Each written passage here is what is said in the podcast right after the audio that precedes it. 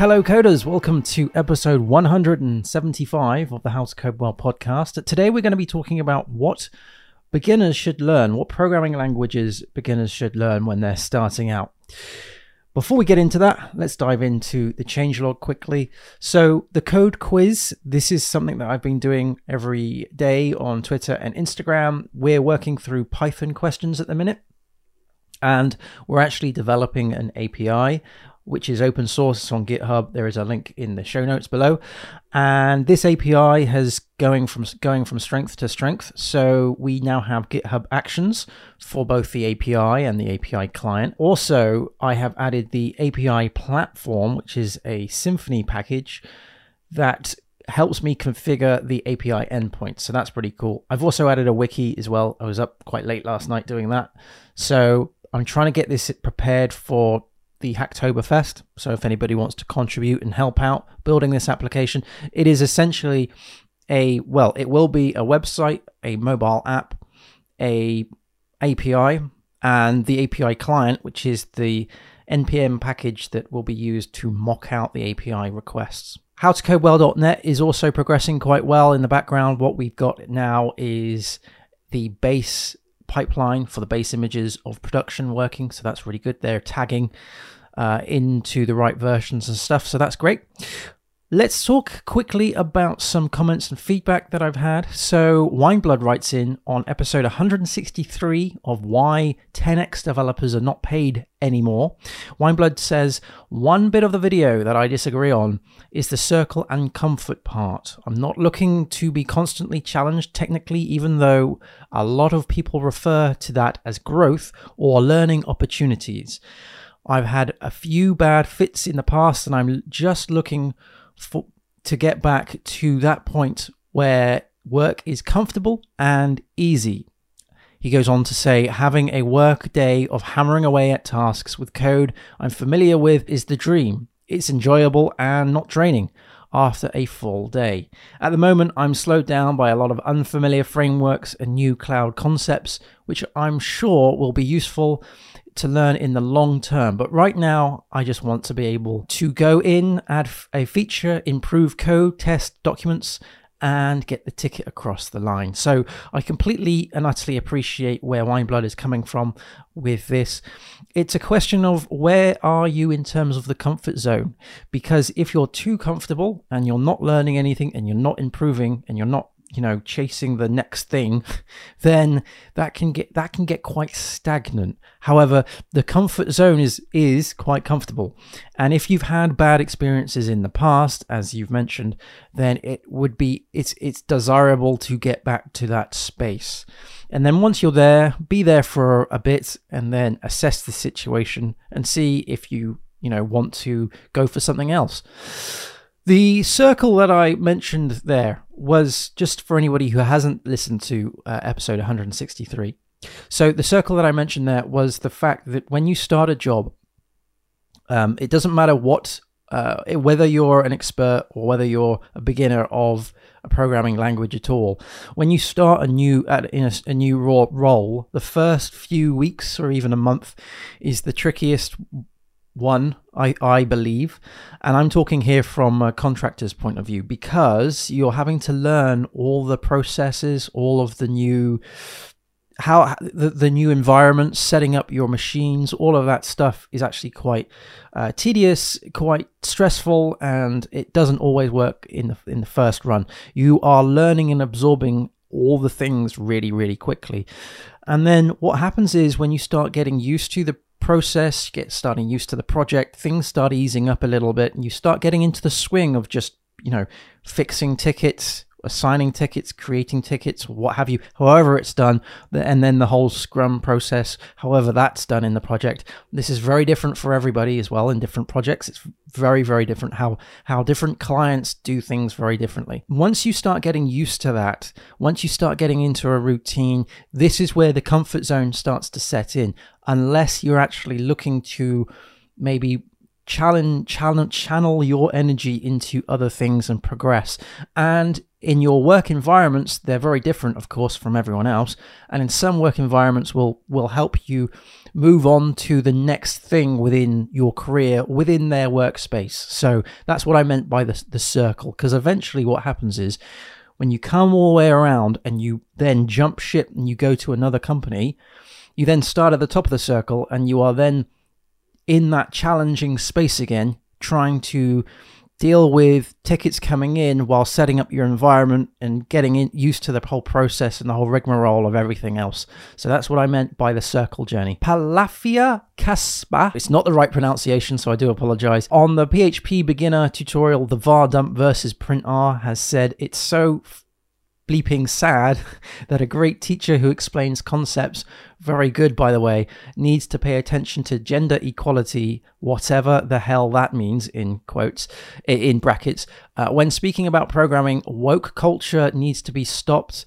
Bleep that bleep. Great content, by the way. Thanks for explaining. So, first of all, thank you very much for uh, that comment. Uh, it's it's great to know that you are finding the stuff when I'm talking about comparing uh, vardump and printr, when you're finding that stuff useful, that's really good because that's good things for me to know going forward. You know, maybe there's some other things in that programming language. In this case, it's PHP, but there could be in Python or JavaScript to compare the two things. So I'm glad people are finding that useful. In terms of the whole gender equality stuff, when I'm doing these videos, it is I'm literally doing it to a camera Okay, so I've got no grasp as to who is going to watch these things, and I try and make these as accessible as possible in the time frame that I have. So I was playing around with the other week, doing things, putting transcripts on the on, on one of the videos, just to see how that process all works. Of course, there's a whole bunch of ums and ahs, and there's a whole bunch of other blank space, dead space, me trying to say words that get get these transcripts into a bit of a tiz. So there's a lot of work there. But in terms of the gender equality, I don't really think about that at all when I do these things. And I just try and treat people as well as I possibly can. I can see from the analytics that there are more males than females watching this, and I can see or and listening to this, and I can see where in the world they are from. But that doesn't really give me any kind of indication as to how I should present this because I don't want this to be a male orientated channel or a female orientated channel. And I don't really care, to be honest, who watches these things as long as they're getting stuff out of it. Dave Ashi has said online, online on on episode 162, why I'm learning TypeScript. That was an episode where I was talking about why I'm moving into type the TypeScript sort of field. Dave mentions, thanks for your interesting thoughts and vision on TypeScript. I will definitely be looking into it closer in the near future. Keep up the good work. I sure sure will, Dave. Don't worry about that. And a technical question here from Colin Verman on my PHP CLI tutorial 2, how to use the PHP interactive shell. So we've been going backwards and forwards in the comments trying to solve this problem that Colin has. And Colin mentions that when uh, he puts the PHP hyphen A argument in. Uh, it gives him an error, which is interactive shell hyphen A requires the readline extension. How do I fix this? So I believe that this is because Colin might be using PHP 8, and also uh, I believe Colin is using the uh, it's either LAMP or MAMP. I forget. It's one of these things that you can download, applications that you can download and you can start and restart services such as PHP, MySQL, and Apache, and, and, other things as well.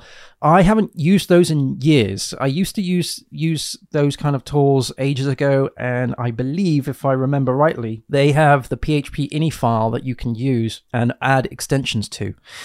And again, if I remember rightly, it's a case of going into the PHP ini file and finding the extension and uncommenting that out and then restarting your all the services again and then fingers crossed that has worked. But be, this might be a little bit different because you're doing this on the on the command line.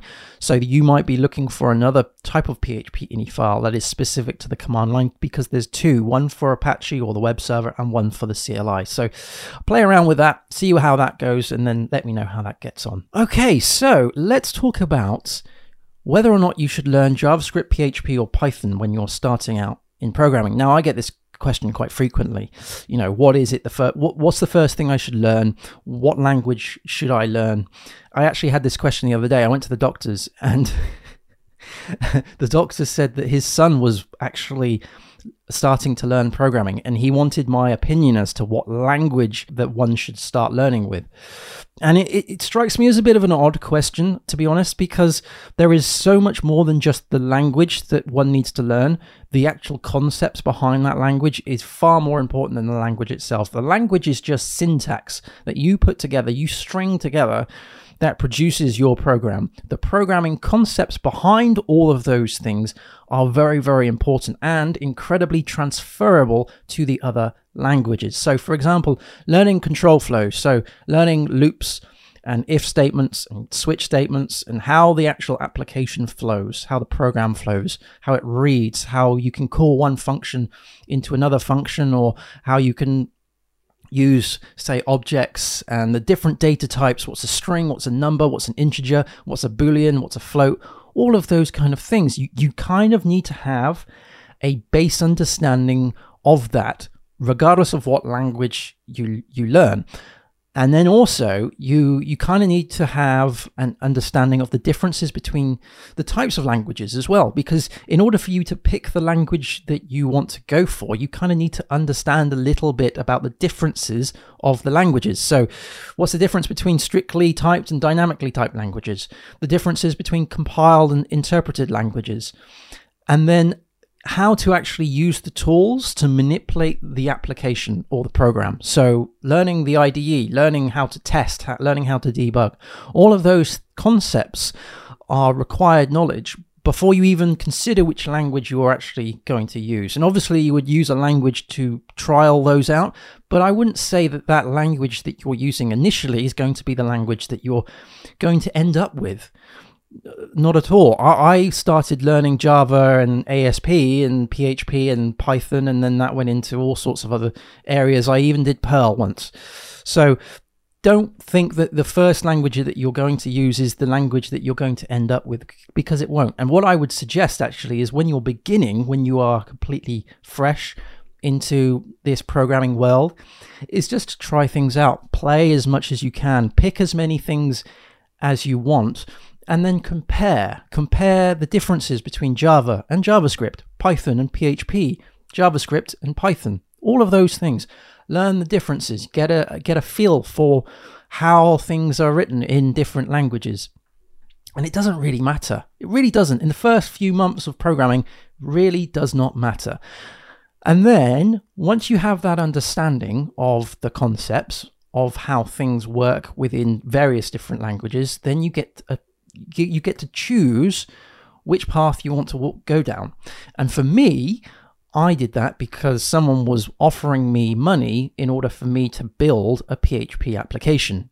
And so that's kind of where I went down because someone was on offering me money, building an, a PHP website. I decided that PHP is the thing that I should be more focused on than say Java or anything else. And that kind of helped me channel my energy into that language. It's going to be very different for everybody else, of course. You may have a, a, a bigger desire to learn things like artificial intelligence, even computer games, or you know, building certain things for data science. All of those have different programming languages that are better suited for those types of, of, of things. And this was my answer to the to the doctor, by the way if someone asks me what is the programming language that my my son should learn or my daughter should learn, what is it that sh- they, they should be focusing their time on? I would suggest that Python is probably the the the more gentle language to learn because Python is one of those languages that doesn't allow for certain levels of sloppiness that other languages can you can get away with and probably sloppiness isn't the right word but for instance javascript it's very loose it's incredibly loose and if that's all you know and you've been doing javascript for years and then you go over to another language that is a little bit more strict and a little bit more sort of has rules around certain things more more so than javascript then you'll be probably you'll probably be a bit sort of confused and a little bit annoyed that you're going to be working slower, even though you've been a programmer for years, but you'll be working slower in the first however months of learning Python because you haven't had that experience. This is why I'm saying that when you start out, try and learn as much as you can, as many languages as you possibly can pick up. Just try and be a sponge for the first few months and absorb as much information, even for the first year. Just tr- it doesn't matter. It doesn't really doesn't matter. It doesn't matter that you you may have jumped between five different languages in the first year of your programming career. It doesn't matter at all. It actually, in my opinion, makes you a better, well-rounded developer because you've had that experience. You know the differences between those languages. You know why those things are are the way they are in those languages, and that's a, a really important question to ask. And that is why. Why are things the way they are in JavaScript, not in Python? Why are they in Python and not in JavaScript? Once you start getting that feel and that flow, and you know, you start answering those questions, then you become a, a well-rounded developer and you can actually tailor what it is that you want to learn based on the things that you're interested in more. So for me, I wanted to get into web development more so on the back end, and therefore I went for PHP, and someone was offering me money to do it. So that's that's why I ended up there. You might be more gifted in the whole building a computer game. You might have a, st- a story that you want to do, and that's your drive, and that's what you want to do. So you would be focusing on a programming language specific for game development. Or maybe you're interested in statistics and data analysis and all of that stuff. And so you'll be focusing on a programming language that is best suited for that.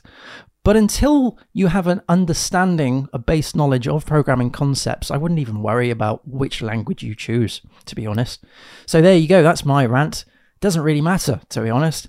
But if some if I had to choose, if I had to do it again, I would go for Python because it's just it's just a gentle, nicer language, I think, than some of the other languages out there for a beginner at least. Thank you ever so much for watching or listening. Happy coding, everybody, and I'll speak to you again soon. Cheers. Bye bye.